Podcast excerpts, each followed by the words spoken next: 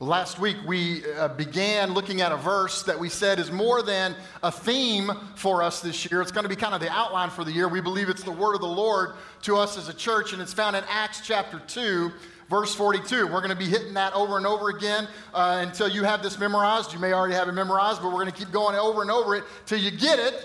Uh, and here's the context of Acts 2.42. In Acts 1, Jesus has been risen from the dead. He appears to his disciples over the period of about 40 days, and he's giving them, the text says, many convincing proofs that he was alive. And the reason he had to do that was because most of the time, people who die stay dead.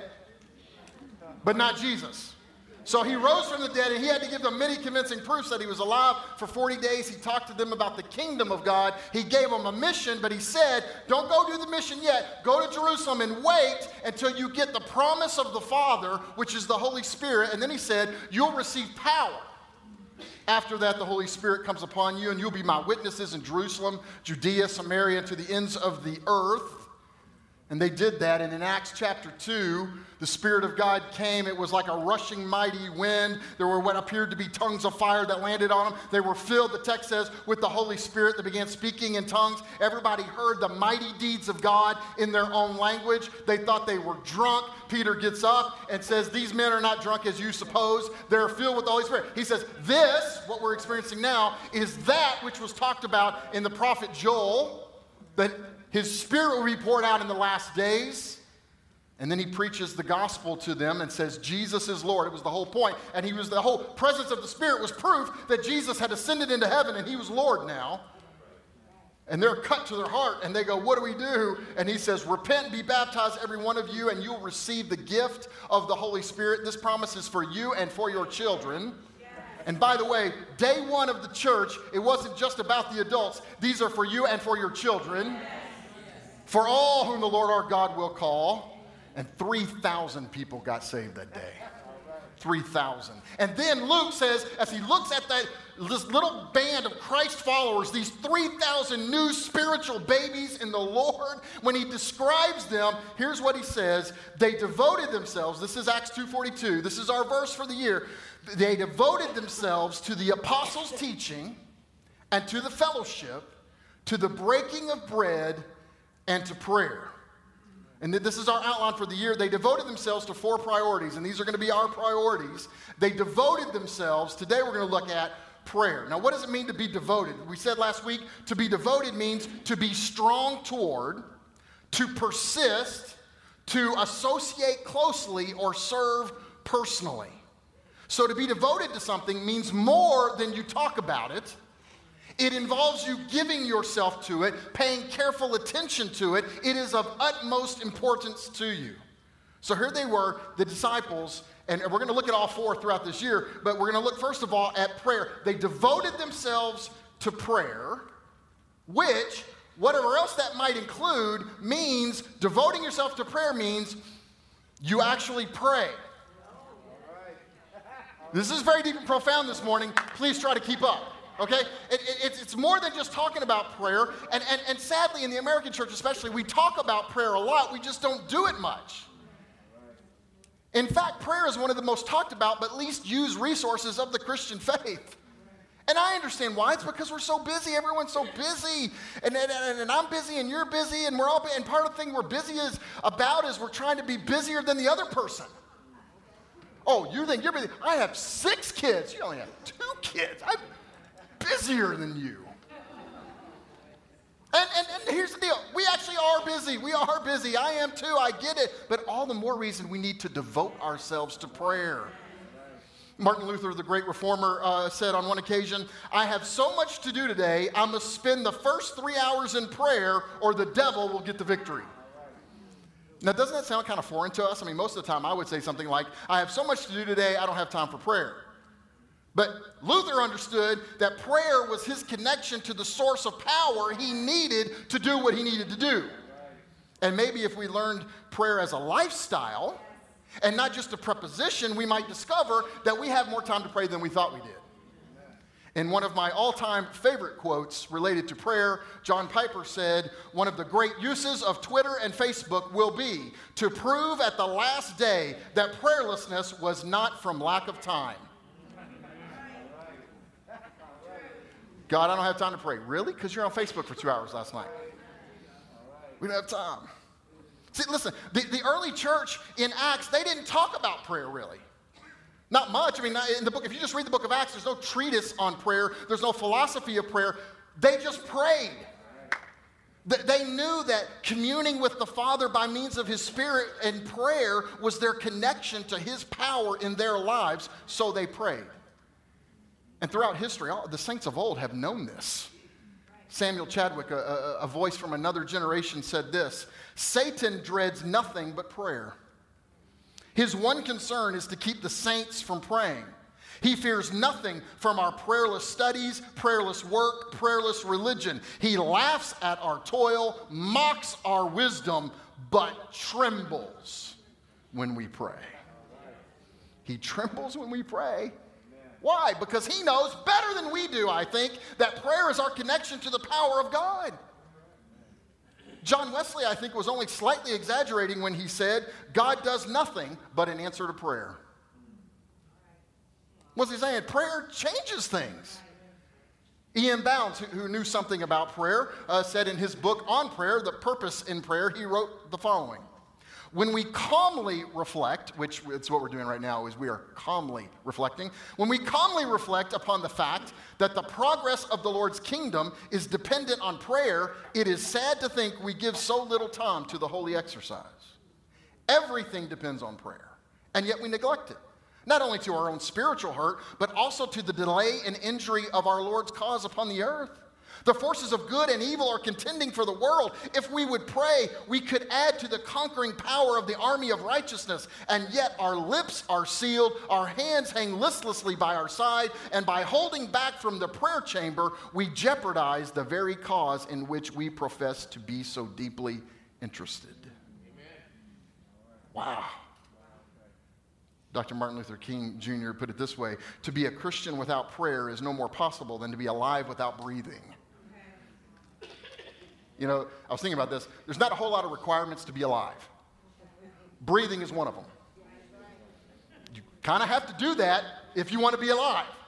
It's kind of the same thing about being a Christian and prayer. Watchman Nee, a great Chinese pastor of the 20th century who endured great persecution for the crime of loving Jesus, he said this, and I quote, Our prayers laid the track down upon which God's power can come. Like a mighty locomotive, his power is irresistible, but it cannot reach us without rails.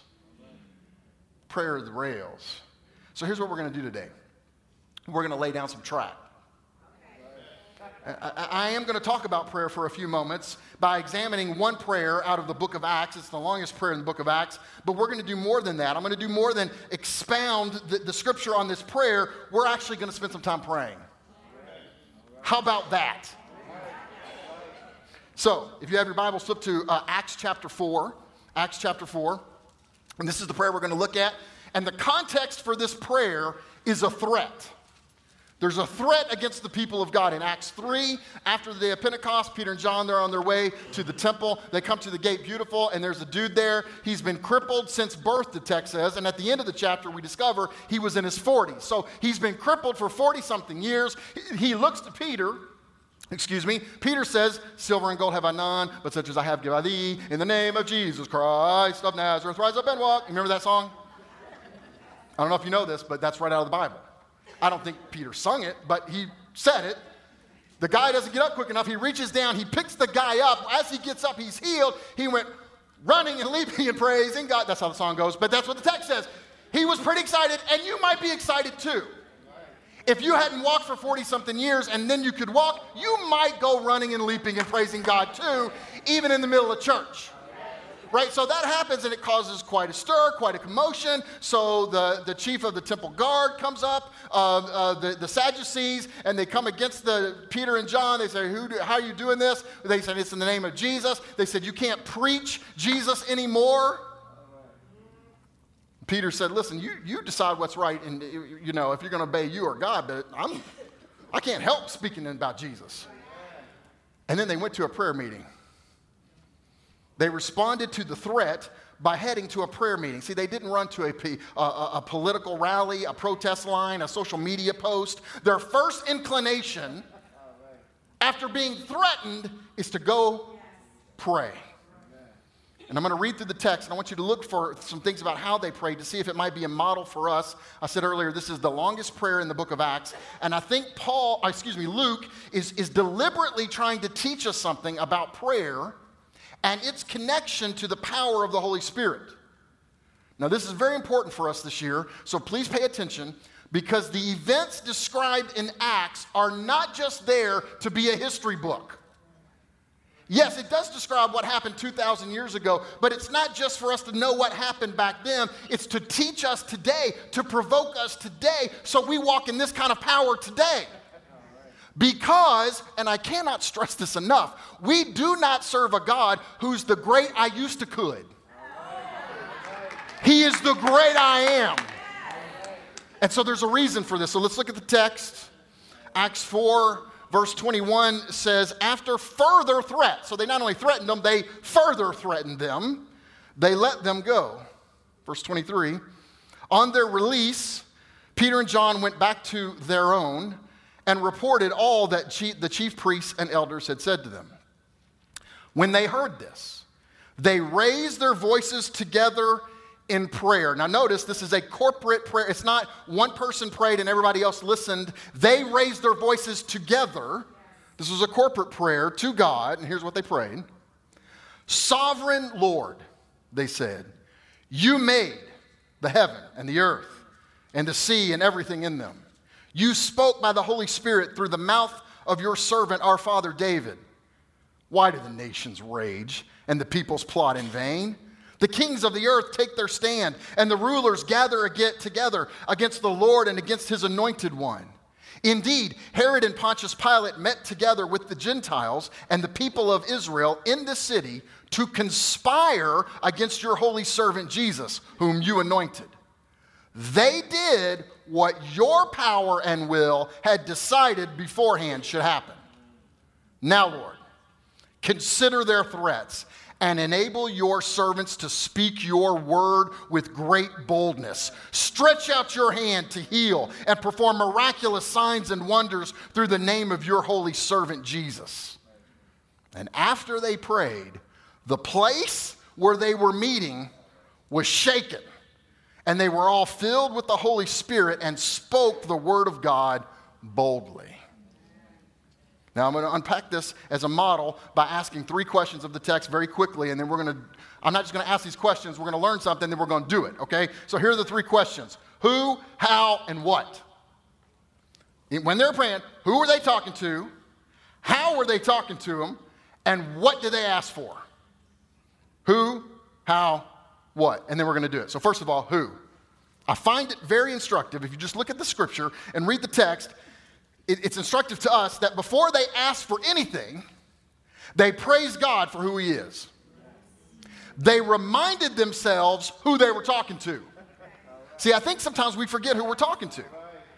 Uh, a few years ago, I had a gentleman on staff. He, he's no longer with us, so I'm not going to say his name because a lot of y'all still know him, but uh, uh, he had an, there was an event going on in a church, and there was some conflict between him and a, and a, and a family in the church, and uh, and he was trying to look for my help to kind of coach him through how I wanted him to handle that. And he called me one day. Something had gone down. He called me one day, and and I couldn't get to the phone, and so he left me a voicemail. And in the voice later, I'm listening to the voicemail, and as I listen to the voicemail, he's driving and he's got it on like you know hands-free device, whatever, and he's talking and he's very emotional, and he's going, Pastor Tim, I don't know what to do about this, and Pastor Tim, maybe we should do this, maybe I should say this. Maybe we could just put, make a new rule. And, you know, he's, he's kind of doing like that. And, and I don't he got cut off in traffic or something, and he forgot that he was talking to me on my voicemail.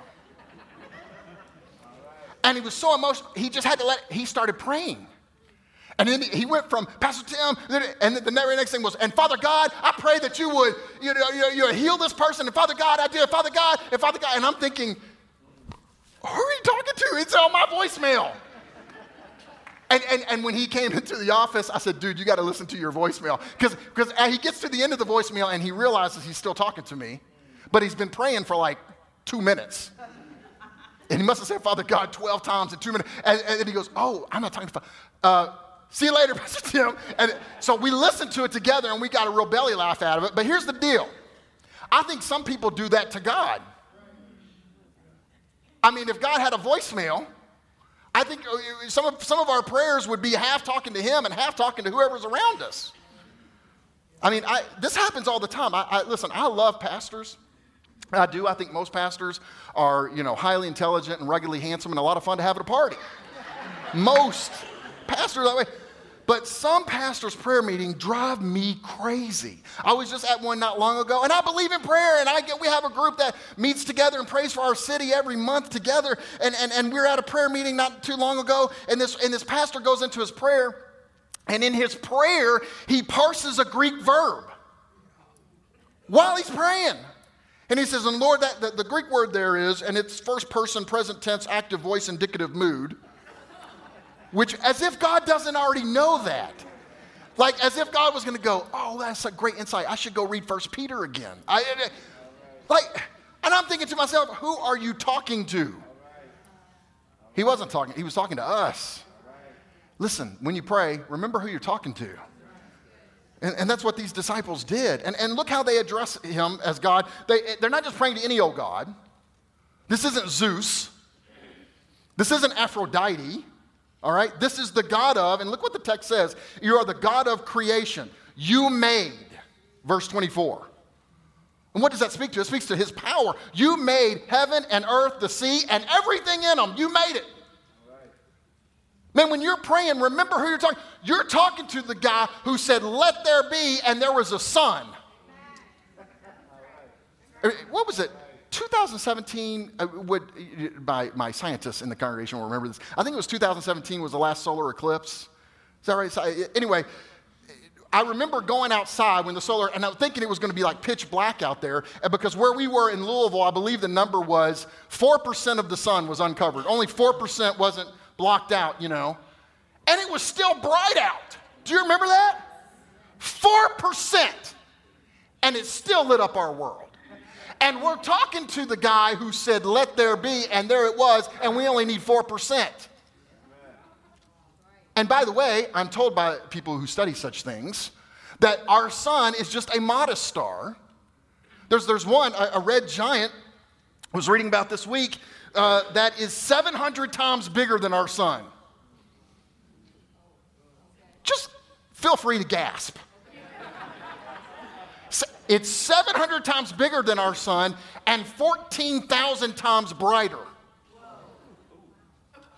We had a solar eclipse, 4% of the sun, you can still see everything. And that sun is 700 times smaller than that other red giant. And when we pray, we're talking to the God who made that with his words. That's who you're talking to. It's power. You might want to show some respect. So that's what they're doing when they pray. They say, Lord, you made, whether they're saying you have the power to change it. You are the God of not only creation, you're the God of revelation. Verse 25, you spoke. What does that speak to? It speaks to his desire. He wants to be known, so he reveals himself to us. Listen, God is so majestic, so transcendent, so powerful. If he didn't reveal himself to us, we couldn't figure him out. Okay, it's like an ant trying to figure out the internet. You don't have the intellectual capacity to figure out God.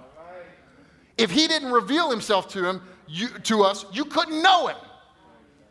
So you are the God of creation, that's power. You're the God of revelation, that's desire. You want us to know you, and you're the God of history. You decided. Verse 28. You decided, which speaks to what? His action, his in, intimate involvement in our world and in our life. Verse 28, he says, Your hand was involved. Your hand, they just did what you had decided, your hand had decided already should happen. The ESV says, predestined to have happened. You just, what does that mean? That means on the day of the, God's hand was involved in the cross, meaning that on the worst day of their life, God was still in charge. And that gave them the courage to pray in verse 30 now stretch out your hand. Your hand was involved on our worst day, stretch out your hand to heal to do miraculous signs and wonders. See, they reminded themselves who they were talking to. And when we do this, it reminds us how big our God is, and by comparison, how really small the problem is. You, have probably heard the old cliche don't tell God how big your problem is, tell your problem how big your God is. You probably heard that. There's a reason that's a cliche. because it's true. And you guys, at some point, we got to ask ourselves if we really believe what we say we believe. Who are we talking to?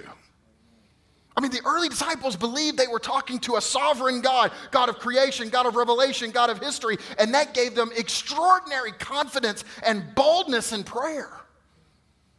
Do you think the, the same might be true today? Is it possible? Is it possible that a lack of prayer comes from anemic view of God? And maybe if we had a more robust, transcendent, majestic view of God, it might fuel a different kind of prayer life?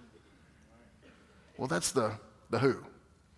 Now, the how. Here's the how. How did they pray? Well, they praised God for who He was, they reminded themselves who they're talking to, and then watch this they prayed the scripture, not the problem. Now, I can't tell you how often I hear people, and listen, listen, uh, I, do, I have done this too. I have done this too on many occasions, uh, uh, but I've heard many people go on and on and on in prayer about their problem. And, and, and, and, and some people talk about the problem so much, I'm not surprised they're depressed. In fact, I get depressed listening to them pray. Because it's all the problem, the problem, the problem. But here's what the early church did they prayed the scripture. They quoted Psalm 2. They interpret their experience through the scripture. The scriptures were the lens through which they viewed what was happening to them, and they prayed that. You, you, may have heard us on occasion when, when somebody says, Hey, I don't really have words to pray, I don't know what to pray. You know, sometimes the answer we'll give is Here, here's what you do open the Psalms, it's right in the middle of the Bible, just open the Bible and, and read the Psalms until you hear your voice. And then pray that. I mean, that's why, that's why we have the Psalter. Uh, that's one of the reasons we have it. It's, the, it's a prayer book, it's a psalm book for the people of God. And, and, and somewhere, wherever you are, you'll find your voice in there. You read long enough, and you pray that. Now, look, we didn't, create, that isn't our idea. That's what they did right here. They opened the Psalms, Psalm 2, and they prayed that. If you don't know what to pray, pray the Psalms. Pray in the Spirit. And then ask yourself, what does God's word say about whatever it is you're going through? And then take those promises and pray that. Now, please, don't, I don't want anybody to misunderstand me, okay? Absolutely tell God how you feel. I'm not saying you can't tell God how you feel. I want you to tell God how you feel. Come to God as you are, not how you wish you were. Be real with Him. Tell the truth. Jesus said, Those who are going to worship are going to worship in spirit and truth. So tell the truth. It doesn't help to pretend, uh, it doesn't help to project something that is false. God doesn't heal the fake you. He only saves the real you and heals the real you. So be real, tell the truth, start there, but don't end there. Don't end there. Pray what God says, not what you feel or what the world thinks.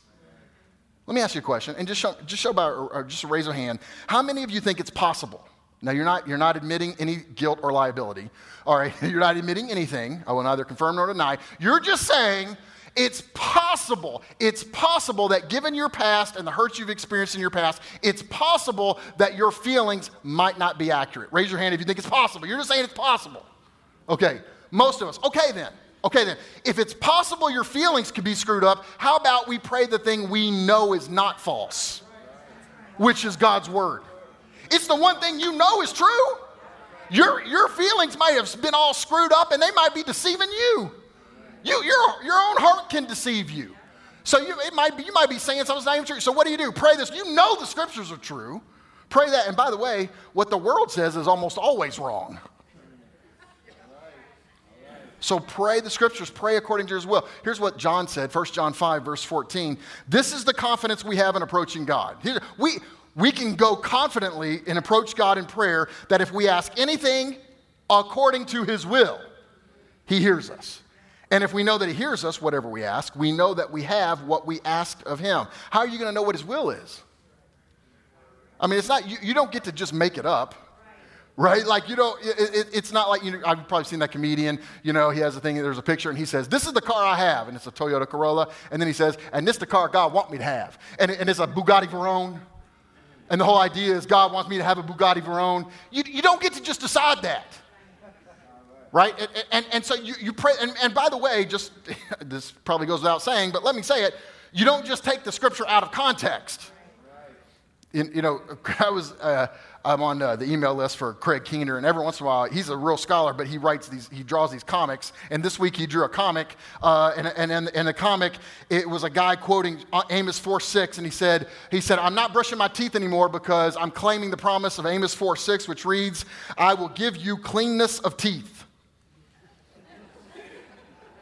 so I'm not going to brush my teeth anymore. Take that by faith. Now, just so you know, in Hebrew, when he says cleanness of teeth, it means he took their food away. Because the rest of the verse says, So you would seek me, but you still didn't seek me.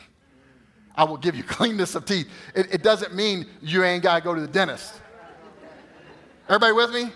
I think you know this. So you take the promise in the context and you pray that. Because how are you going to know what God's will is? By His word. So, so, first, they exalted God for who He is. They reminded themselves of who they're talking to. They prayed the scripture, not the problem. And when they get to addressing the problem, the only thing they say about it, verse 29, Lord, consider the threats. That's it.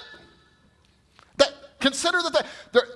That's all the time they give to the threats. They don't quote verbatim. They don't say, and then, and then the one side you see said this, and then the one dude said this, and then she said, and I said, and then we, we went back and forth, Lord, and I was defending your glory, and then this and this happened, and the weather was kind of chilly, and, and, and, and I wish we would get that fixed at church. And, and, and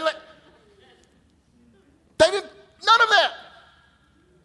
They didn't dwell on the problem. They didn't dwell on the threat. You know, sometimes I feel like sometimes we give the devil more airtime in our prayers than we give God. Who oh, do we respect more? It's, it just blows my mind sometimes. Their whole thing was consider the threats.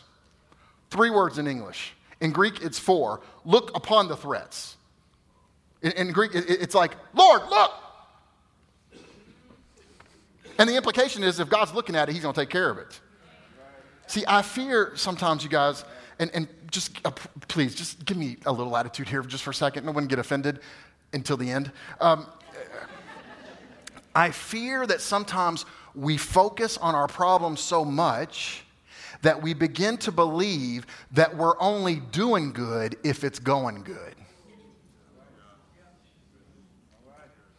Now, if you want to live your life that way, you're allowed to. You can. But I'm going to tell you what happens.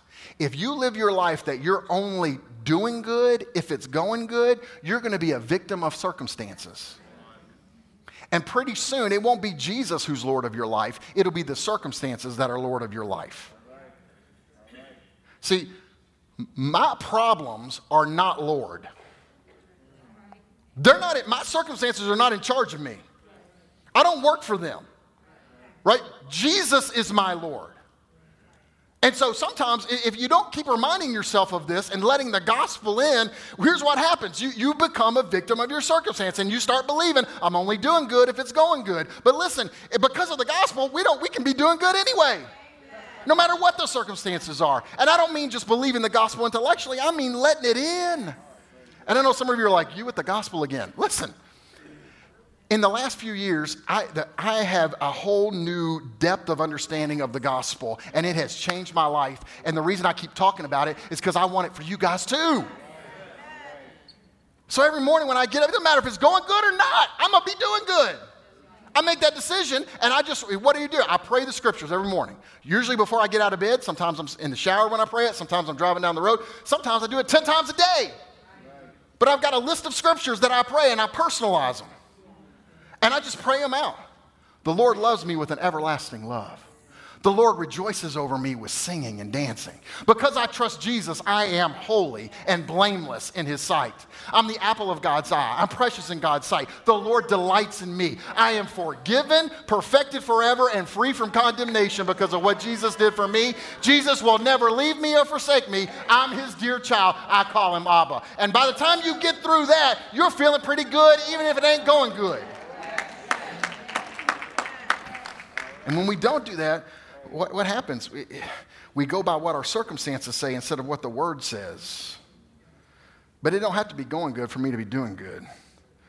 Because listen, you guys, there is a joy that comes from my salvation that is not subject to circumstances. Because the truth is, even if the stuff isn't going well, I'm already accepted. I'm already accepted by the, the opinion of the only one in the universe that matters. I'm already adopted into the family of God. I already call God Abba. So whatever happens, that's true. So there's a joy that comes from the salva- your salvation, from the gospel that cannot be stopped by circumstances. Okay, I could go on and on about that. Let's go to the third one. What? We got the who, we got the how. Here's the what. What did they ask God for? Fascinatingly, they didn't ask for safety. Probably would have been first on my prayer list. I mean, remember, they were threatened by the same people who killed Jesus or were involved in the plot to kill Jesus. All right? So they didn't pray for safety. They didn't pray for comfort. They didn't pray for peace. They didn't pray that the Sadducees' threats would be revoked or prove harmless.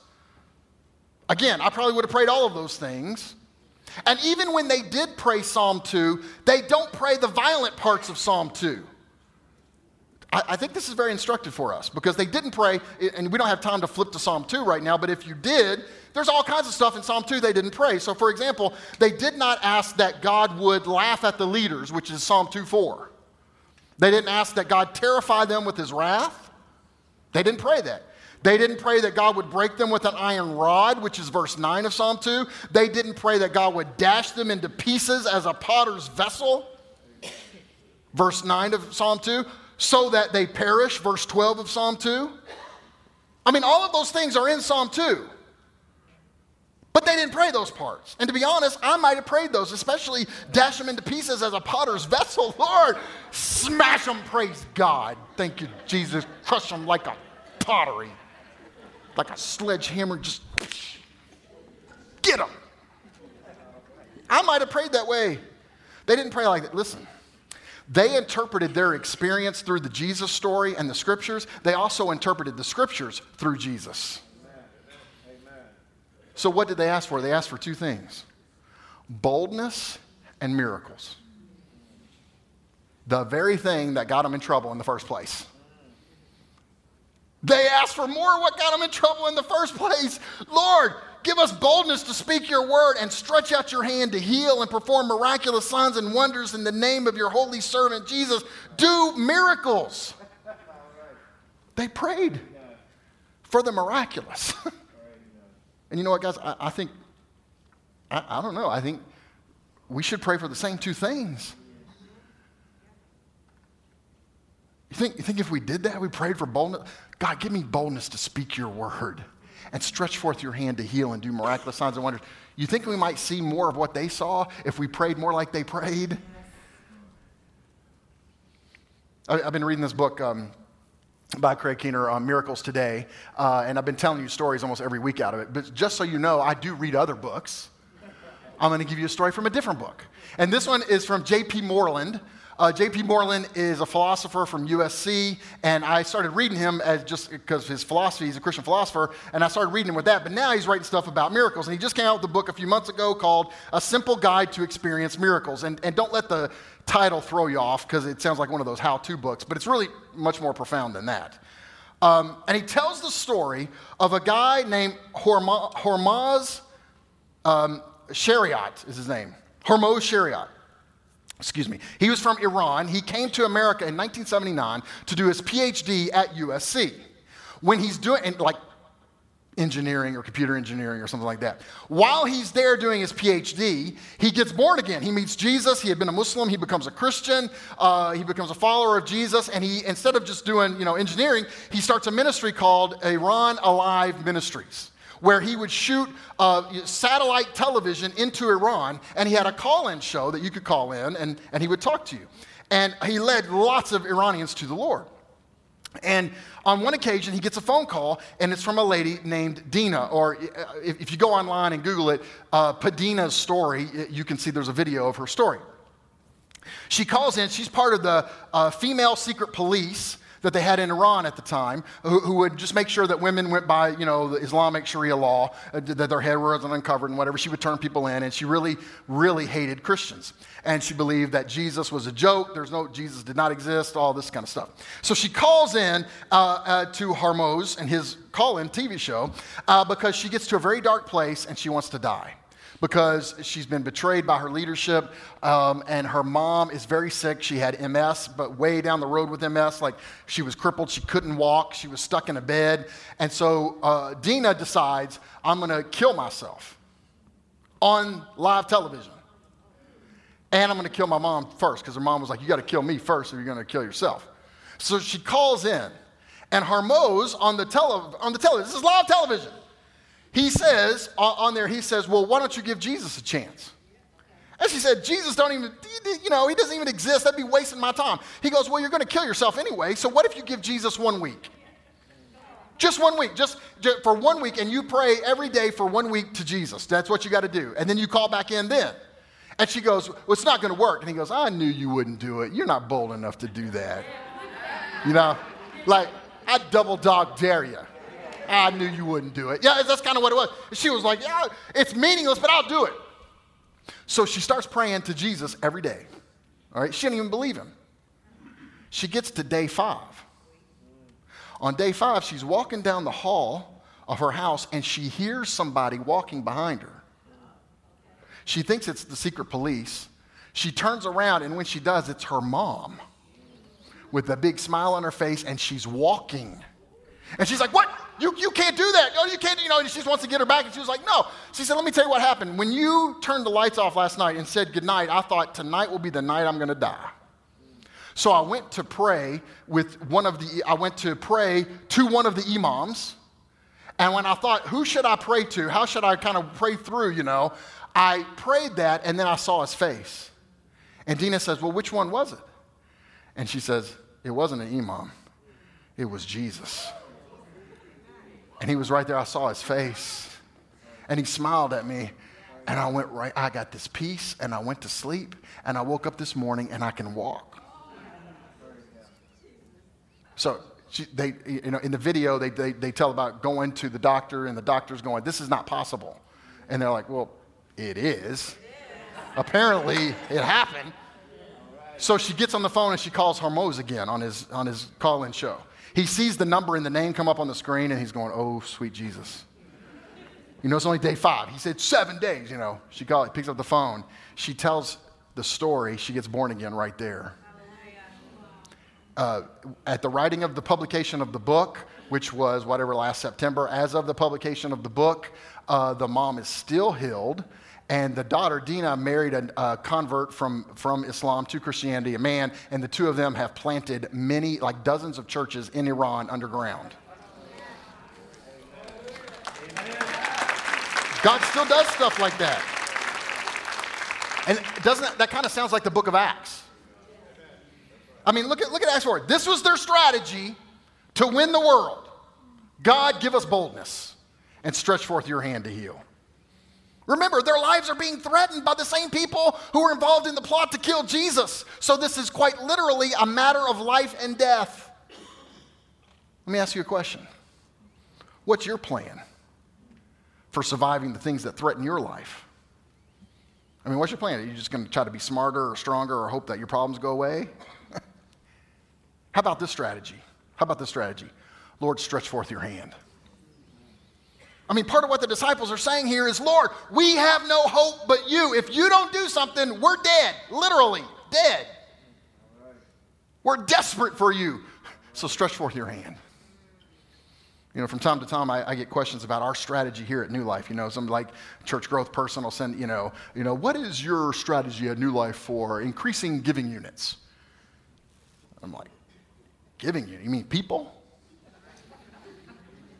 And uh, almost every single week, it's not every single week, but almost every single week, I'll get an email or a flyer in the mail about the latest, hottest, sexiest new church growth strategy from high tech worship to special lights to new songs to a capital campaign. You got to have a youth group that does this, a nursery that does that. You got to have parking that does this, an AV system that does that. You got to have this strategy or that strategy. You got to have the three times challenge. That's a big thing now where you, you, you invite all of your visitors to come back and commit to come back three times before you make a decision about us. You got to read this book, you got to read that book. And it's enough to choke a camel. How about this strategy? How about this strategy? Lord, stretch forth your hand. What, what if our strategy were to look to God and say, God, we have no hope with you. Without you, we got nothing. If you don't move, we don't exist. How about that? What if our strategy was to be just that dependent on God? Jim Cymbala wrote a book called Fresh Wind, Fresh Fire. At the end of the book, it says this No new revelation or church growth technique will change the fact that spiritual power is always linked to communion with God. God, we need you to move. We're desperate for you to move. And guess what happened? Verse 31 after they prayed, the place where they were meeting was shaken. And they were all filled with the Holy Spirit and spoke the word of God boldly. And look, did you just notice that in that last verse? That we've talked about this here before, that we want to be a church that's firmly rooted on the authority of Scripture and alive to the work of the Spirit today. Both. Right? We, we want both of those. And, and people constantly trying to push us one way or the other. You got to only focus on the Word, you got to only focus on the Spirit. But on the day of Pentecost, Peter said, This is that which was spoken of. And we want to be a church that can say this was that, not just a church that says this is this. Woo, we got this. We're excited. We don't have any idea what the Bible says, but we feel good. Or, or we don't also want to be a church that's just that was that. Like we read the Bible like it was a history book and, and, and we wouldn't recognize the Holy Spirit if he walked in wearing a name tag. We want to be this is that which was spoken of by the prophet. And look at that last verse. It says, they were filled with the Holy Spirit. And what did they speak? The Word of God. Word and Spirit, same verse. Not at odds. And they got what they asked for. And the place they were meeting in was shaken. You know what? Sometimes when there have been times when I've been praying and I just feel the presence of the Spirit of God, and He's always here, right? But there are times when I feel it in a certain way, and, and I feel physically, I, I feel different. You know, and, and there's some people who shake sometimes when they're praying. And, and, and, and here's the deal I, I believe that's real because I felt it before. But you know what? I could fake that. I, I, could, I could start shaking right now and I could just make myself, I could do that too. I could fake it. But I couldn't fake shaking this building What? You, you have to be a big boy to shake that. You can shake yourself, but you can't shake this building. How about we have such an experience with God, an encounter with God Himself that's so powerful, so authentic, so real, there's no question you didn't make it up. That's what I want. Don't you? They devoted themselves to prayer.